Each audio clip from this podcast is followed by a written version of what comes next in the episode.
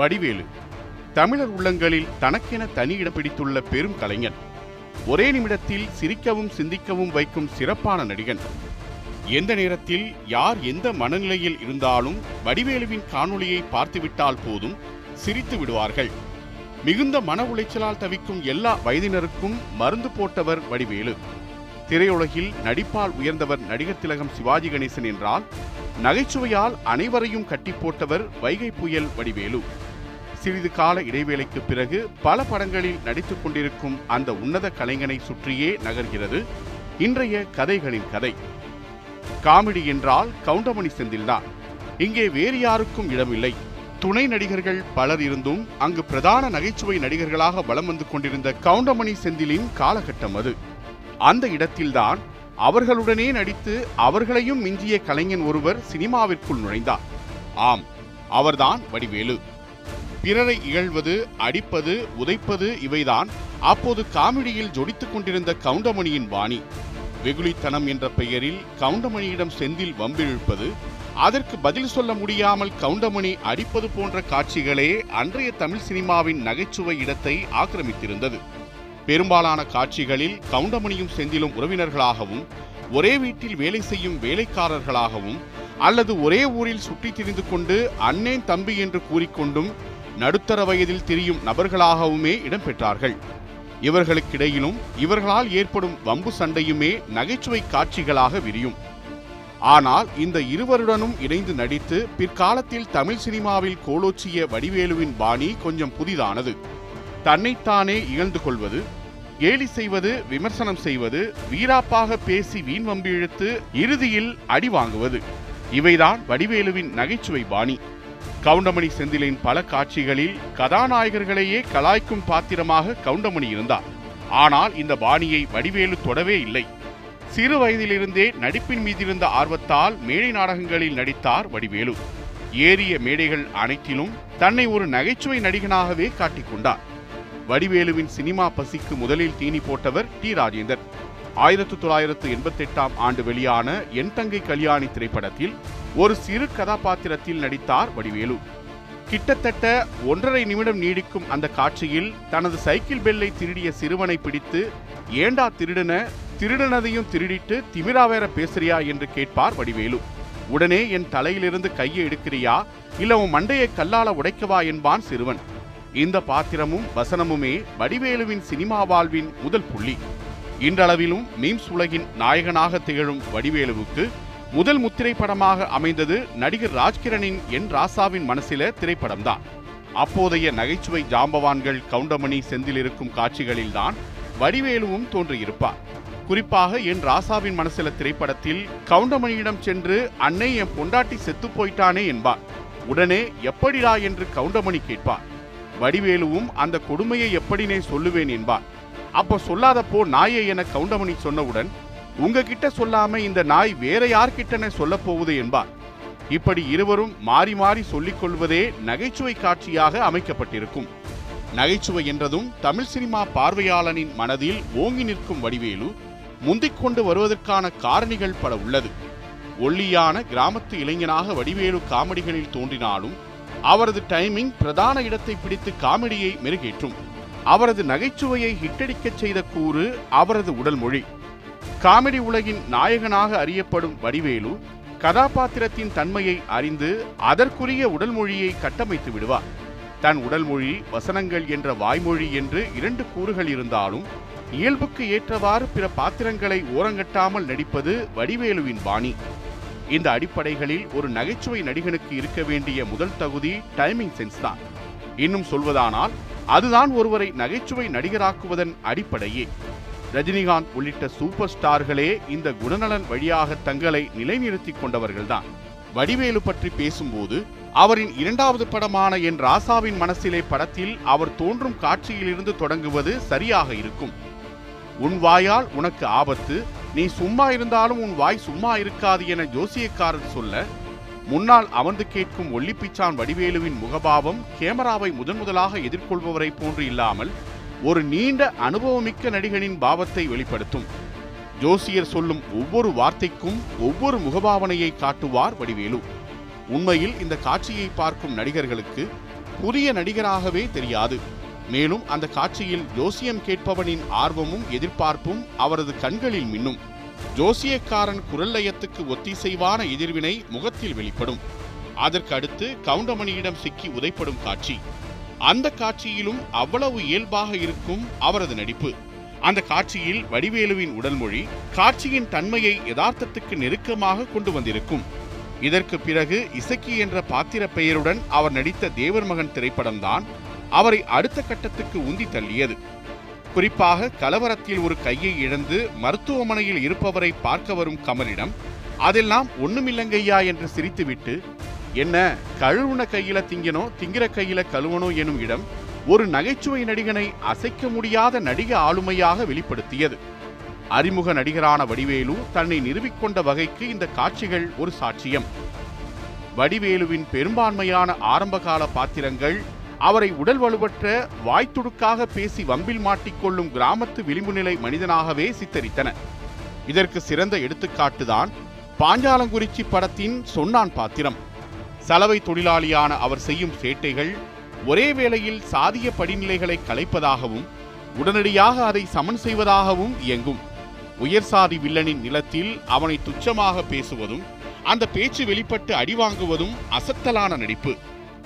இந்த திரைப்படத்தின் ஒரு காட்சியில் குடித்துவிட்டு வந்து தெருவில் பாயை விரித்து படுத்து தூங்க முயற்சிக்கும் வடிவேலு அந்த பாயுடன் நிகழ்த்தும் நாடகம் தேர்ந்த நடிகனின் லாவகமாகும். இந்த பாத்திரத்தை வடிவேலு கையாண்ட விதம்தான் அவரை தமிழ் சினிமாவில் நகைச்சுவை நாயகனாக வலம் வரச் செய்தது. டேய் நாங்களா சிங்கம்டா எனும் போதுள்ள முகபாவத்தில் இருந்து எதிராளி முறைக்கத் தொடங்கியதும் நாங்களா யார் வம்புக்கும் போறதில்ல தும்புக்கும் போறதில்லை என்று ஜகா வாங்குவது சவாலானது. ஆணவச் செருக்கிலிருந்து அச்சத்துக்கு இடம்பெயரும் சவால் அது. இந்த விதமான காட்சிகளை சாதாரணமாக கையாள்வது வடிவேலுவுக்கு கைவந்த கலை. நகர்ப்புற இளைஞனாக வரும்போது உடல்வாகு பொருத்தமாக இருந்தபோதும் அந்நியமான உடல் மொழியை வடிவேலு கையாண்ட விதம்தான் அவரது உச்சபட்ச சாதனை எனலாம். குறிப்பாக கல்லூரி மாணவராக மத்தியதர வர்க்க அடையாளங்களோடு இருந்த நாயகர்களோடு வரும்போது அவர் துருத்தலாக இருப்பதை வேறு வகையில் வெளிப்படுத்தினார். அரைகுறை ஆங்கிலம் நாகரிகமான நடை என்ற ரூபத்தில் கிண்டலான உடலசைவு போன்றவற்றை முன்வைக்கத் தொடங்கினார் வடிவேலு. சிங்காரவேலன் படம் இந்த வகையில் அவருக்கு மிகவும் நெருக்கமானது எனலாம். வாயசைக்க கிடைக்கும் அரிய சந்தர்ப்பங்களில் ஒரு வினோத ஒளியை எழுப்பி கவனத்தை ஈர்ப்பார். அதற்கு பின்னரான காதலன் போன்ற திரைப்படங்களில் இந்த இம்சையிலிருந்து வெளியேறி தனி நகைச்சுவை நடிகரானார். வடிவேலுவின் உடல் மொழிதான் அவரின் நகைச்சுவைக்கு ஆதாரம். ஒரு படத்தில் எடுத்த அவதாரம் மற்றொரு படத்தில் தென்படாது. வடிவேலுவின் இந்த பாணி துணை நடிகர்கள் வரை நீண்டது. தொடக்க கால துள்ளல் நடை தொடர்ந்து சாத்தியமாகவில்லை என்றபோது அசைவில் ஒரு நிதானகதி வந்தது. அதையே முதலீடாக்கினார் வடிவேலு. அவரது உடல் மொழி குறித்த ஆய்வுக்கு வின்னர் என்ற ஒரு படமே போதும். அந்த படத்தில் பிரசாந்த் கதாநாயகன் என்றாலும் தமிழ் சினிமா ரசிகர்களுக்கு உண்மையில் வடிவேலுவே நாயகனாக தெரிந்தார். அந்த அளவுக்கு வடிவேலு செய்த சேட்டைகளும் அவர் உச்சரித்த வசனங்களும் வெளிப்படுத்தியிருந்த உடல் மொழியுமே காரணம் எனலாம். உண்மையிலேயே கைப்புள்ள தமிழ் சினிமாவின் சாகாவரம் பெற்ற பாத்திரம். குணமாகிக் கொண்டிருந்த ஒடிந்த காலொன்றுடன் நடிக்க வேண்டியதான போது அதையே அந்த பாத்திரத்தின் தனித்துவமான குணமாக்கி அதில் திளைத்தவர் வடிவேலு. இதேபோன்று அவரது நகைச்சுவை காட்சிகளுக்காக பேசப்பட்ட மற்றொரு படம் கிரி. பேக்கரி முதலாளியாக வரும் வடிவேலு தொடர்பான காட்சிகள் அத்தனை நகைச்சுவை நிறைந்தவையாக அமைந்தது. மிக தீவிரமான துணியில் தனது கடந்த காலத்தை பற்றி வடிவேலு பேசும் காட்சிகள் ரசிகர்கள் மனதில் வடிவேலுவின் இடத்தை ஆணித்தரமாக பதிவு செய்தது. தமிழ் சினிமா பெரும்பாலும் நாயக மையமானது. உச்சபட்ச நாயகர்கள் சக நடிகர்களோடு எப்படி இணைந்து நடிக்கின்றனர் என்பது மிக முக்கியமான ஒன்று. ரஜினிகாந்தின் சந்திரமுகி படத்தில் வடிவேலு தோன்றும் ஒவ்வொரு காட்சியிலும் இந்த ஒத்திசைவு இருந்து கொண்டே இருக்கும். உண்மையில் சந்திரமுகி திரைப்படத்தின் காட்சிகளில் நடித்த வடிவேலு ஒரு கட்டத்தில் ஜோதிகா ரஜினிகாந்தையும் தாண்டி ரசிகர்களை தனது நடிப்பால் ஈர்த்திருப்பார். அந்த படத்தில் அரண்மனைக்கு சென்ற பிறகு கோவாலு டே கோவாலு எங்கடா இருக்க? என்று கூறிவிட்டு பின்னால் வந்த மாப்பிள்ளை ரஜினியை காணமே என்றவுடன் மாப்பு வச்சிட்டாண்டா ஆப்பு என்பதும் சிங்கத்தை பார்த்து புள்ளி என்பதும் புலியை பார்த்து சிங்கம் என்பதும் ஒரே நேரத்தில் பல வகையான முகபாவனைகளை காட்டுவதும் வேர்த்து விறுவிறுத்து நடிப்பின் உச்சத்தை எட்டினார் வடிவேலு. தமிழ் சினிமாவின் நகைச்சுவை காட்சிகளுக்கான ஆழமான தளத்தை கட்டமைத்தவர் கலைவாணர் என். எஸ். கிருஷ்ணன். அவருக்கு பின் வந்தவர்களும் அதனைத் தொடர்ந்தனர். பல வேளைகளில் சமூக வழக்கங்கள் மூடப்பழக்க வழக்கங்களை கடுமையாகச் சாடினார் கலைவாணர். நாகேஷ் பெரும்பாலும் நகரத்து அல்லது நடுத்தர வர்க்கத்து இளைஞராக நகைச்சுவையில் கோலோச்சினார் டனால் தங்கவேலு சுருளிராஜன் போன்றவர்களும் தங்களுக்கு கிடைத்த பாத்திரத்தை கச்சிதமாக செய்தனர். கவுண்டமணி திரைப்படங்களில் கிராமத்து ஆலமரத்தடி பஞ்சாயத்துகள் கடுமையாக சாடப்படும். ஆனால் வடிவேலு திரைப்படங்களின் உள்ளடக்கம் பெரும்பாலும் கிராமத்து வாழ்வு சூழலில் பொருந்தி போகும். சைக்கிள் கடைக்காரர் சைக்கிளை விடும்போது பணம் கொடுத்தால் போதும் என்று சொன்னதை சாக்காக்கி சைக்கிளை விடாமல் சுற்றும் அடாவடித்தனம் மனைவியிடம் வாங்கிய அடிக்காக பஸ் மறியல் செய்யும் விவகாரம் பஸ்ஸில் கம்பியை பிடிக்காமல் நிற்கும் சாகசம் பஸ்ஸில் இருந்து கீழே விழுந்துவிட்டு உனக்குத்தானே சேதாரம் என்று பேருந்து ஓட்டுநரிடம் கோபப்படுவது ஒட்டகப்பாலில் டீ போடச் சொல்லும் அடாவடி விமானத்தில் டிக்கெட் எடுக்காமல் வர முடியும் என்பதை ஒரு நொடியில் நம்பச் செய்யும் யதார்த்தம் என அனைத்தும் அவரை நம் கண்முன்னே நிறுத்துபவை. திரைப்படங்களில் பெரும்பாலும் மதுரை வட்டார மொழியில் பேசியவர் வடிவேலு. மதுரை பகுதியின் உடல் மொழியையும் ஒலி எழுப்புதல் முறைகளையும் இயல்பாக கையாண்டு அந்த சொற்பிரயோகங்களுக்கு தமிழகம் தழுவிய அங்கீகாரத்தை உருவாக்கினார். மிக எளிய ஆஹா நல்லாத்தானே போய்கிட்டு இருந்துச்சு நாங்கள்லாம் அது போன மாசம். வெங்கல சொம்பு கூட கிடையாது. அப்படியெல்லாம் சொல்லப்படாது. இங்க பாரு அண்ணனை பாரு மனசு தைரியத்தை மட்டும் விடப்படாது. டேய் அவனா நீயி பேசுறியா? லேடங்கிட்ட பில்லடங்கிட்ட பறி கொடுத்தவனுக்கு தானடா வழி தெரியும்? என்னைய வச்சு காமெடி கீமெடி பண்ணலையே? என நீண்டபடி இருக்கும் பட்டியல் அது. உள்ளபடியே வடிவேலு நகைச்சுவை காட்சிகள் வழியாக அறிமுகமாகி இன்று புழக்கத்தில் இருக்கும் சொற்கள் ஏராளம். அது தனித்த ஆய்வுக்கான தொகுதி. இந்த வரிசையில் சில ஆங்கில சொற்பிரயோகங்களும் உண்டு. அவற்றை காட்சியின் நோக்கத்தை தெளிவாக உணர்த்தும்படிக்கு பயன்படுத்தினார் என்பதுதான் சிறப்பே. லுக்கு அங்க லிப்பு இங்கேயா? என்னடா எல்லாம் நான் சிங்கா இருக்கு? போங்க சார் நீங்க டைமிங்கை மிஸ் பண்றீங்க. அப்ப நான் இப்படி ப்ரொஃபைல நின்று டேர்ன் பண்றேன். இப்படி நீண்டு கொண்டே போகும். வடிவேலு எனும் நகைச்சுவை நடிகர் வெகு சிலரால் மட்டுமே எட்டக்கூடிய உச்சங்களை தன் இயல்பில் எட்டியவர். உள்ளபடியே அவர் இல்லாத தமிழ் சினிமா அந்த ஆளுமையின்மையின் வெறுமையை உணர்த்தியபடியே இருக்கிறது. திரையுலகின் மையப்புள்ளியை விட்டு அவர் அகன்று சில ஆண்டுகளான போதும் அவருக்கான இடம் நிரப்பப்படாததாகவே இருந்தது. வடிவேலு எனும் நடிகன் உச்சத்திலிருந்து வெளியேறியது எளிதில் நிகழ்ந்துவிடவில்லை. மாறாக அந்த நடிகனின் இருப்பு புதிய உச்சத்தை நோக்கி நகர்ந்தபோது அந்த விபத்து நேர்ந்தது. இந்த இடத்தில்தான் இம்சை அரசன் இருபத்தி மூன்றாம் புலிகேசி நினைவுக்கு வருகிறது. தமிழ் சினிமா காவிய வரிசையிலான இந்த படம் வடிவேலு எனும் நடிகனை அவரது உச்சத்தில் கொண்டு நிறுத்தியது.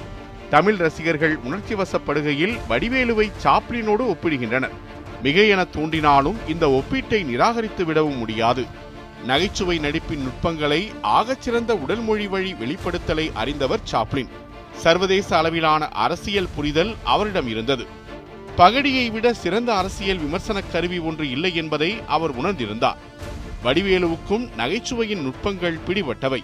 உடல் மொழியிலும் இவரும் சலைத்தவரல்ல ஒரு நகைச்சுவை நடிகராக இருந்து சமகால தமிழ்நாட்டின் அரசியலை வடிவேலு அளவுக்கு விமர்சித்தவர்கள் கிடையாது. ஆனால் வடிவேலுவும் சாப்ளினும் வேறுபடக்கூடிய முக்கியமான இடம் ஒன்று உண்டு. தான் என்ன செய்து கொண்டிருக்கிறோம் என்ற தெளிவும் அரசியல் புரிதலும் சாப்ளினுக்கு இருந்தது. தனது கலை யாருக்கு எதிரானது அது என்ன மாதிரியான விளைவுகளை சமூகத்தில் ஏற்படுத்தும் என சாப்ளின் உணர்ந்திருந்தார். ஆனால் வடிவேலு இந்த இடத்தில்தான் சறுக்குகின்றார். தான் என்ன செய்து கொண்டிருக்கிறோம்? எத்தகைய அரசியல் முக்கியத்துவம் வாய்ந்த கலையை வெளிப்படுத்திக் கொண்டிருக்கிறோம் என்பதை வடிவேலு சரிவர கவனிக்கவில்லை. இதன் எதிரொலியாகவே கலைக்கு வெளியே அவரது அரசியல் கருத்துக்களுக்காக நிறைய பிரச்சனைகளை எதிர்கொண்டார். அவரது தமிழக அரசியல் மேடை நுழைவுகள் அபத்த நிகழ்வுகளாக அமைந்தன. வடிவேலு தமிழ் சமூகத்தின் சாமானிய மனிதர்களின் மனசாட்சியாக தன்னை வரிந்து கொண்டார். விளைவாக தன்னையும் அறியாமல் மக்களின் கலை பிரதிநிதியாக அவர் வெளிப்பட்டார். அதனாலேயே கால் நூற்றாண்டு காலமாக மக்கள் தங்களது அத்தனை அழுத்தங்களில் இருந்தும் விடுவித்த உளவியல் வைத்தியராக வடிவேலுவை கொண்டாடுகிறார்கள். வடிவேலுவை பார்ப்பவர்கள் எப்போதும் ஒரு நகைச்சுவை நடிகராக மட்டுமே பார்ப்பதில்லை. அதற்கும் ஒருபடி மேலே மாபெரும் குணச்சித்திர நடிகரும் கூட. அப்படித்தான் கொண்டாடுகின்றனர் அவரது ரசிகர்கள். குணச்சித்திர நடிப்பில் நடித்த தன்னை எந்த பாத்திரத்தையும் ஏற்று நடிப்பவராகவே வெளிப்படுத்தினார். மருதமலை வில்லு போன்ற படங்கள் வடிவேலு என்ற ஒற்றை நடிகனின் நகைச்சுவையால் ஓடின என்று கூட சொல்லலாம். வடிவேலுவின் நடிப்புக்கு தமிழ் சினிமா ரசிகர்களின் கைத்தட்டலும் விசில் சத்தமுமே அன்றாடம் கிடைக்கும் விருதுகள். திரையுலகத்தால் கிடைத்த விருதுகளும் இருக்கத்தான் செய்கிறது. சிறந்த நகைச்சுவை நடிகருக்கான தமிழ்நாடு அரசின் விருதினை ஐந்து முறை பெற்றுள்ளார் வடிவேலு.